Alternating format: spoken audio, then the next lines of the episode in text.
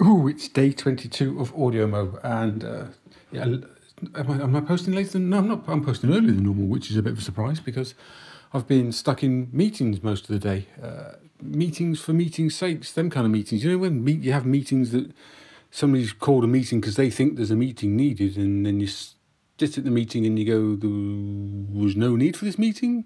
It could have been sorted with an email.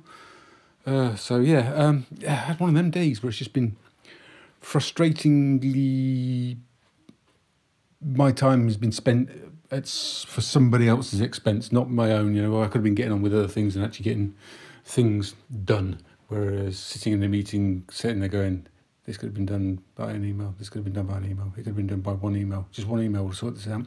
But an hour and a half later he's still sat there going this could have been done by one email it really could have been done by one email one email would have sorted this out nothing no need for us to all be here sat at this meeting.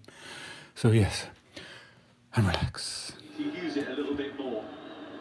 And after we had left you at half time, Shane Long was still on the pitch having a word with the referee, pointing a few things out. And one of the things that concerned us was that with his booking, he has to make sure that what he says is uh, very careful. You have a good trip? Very good, thank you. Paul, Hi, young fella. can I get you some uh, coffee or something? Fine, thank you. I turn on the laser here, and we should focus the laser in the center of the bubble. So how's it going, Johnny? You didn't get my facts. No, I got the facts. I just didn't understand all the figures.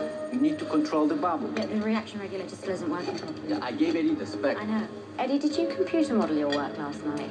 No, I didn't. I was uh, too busy building it. We should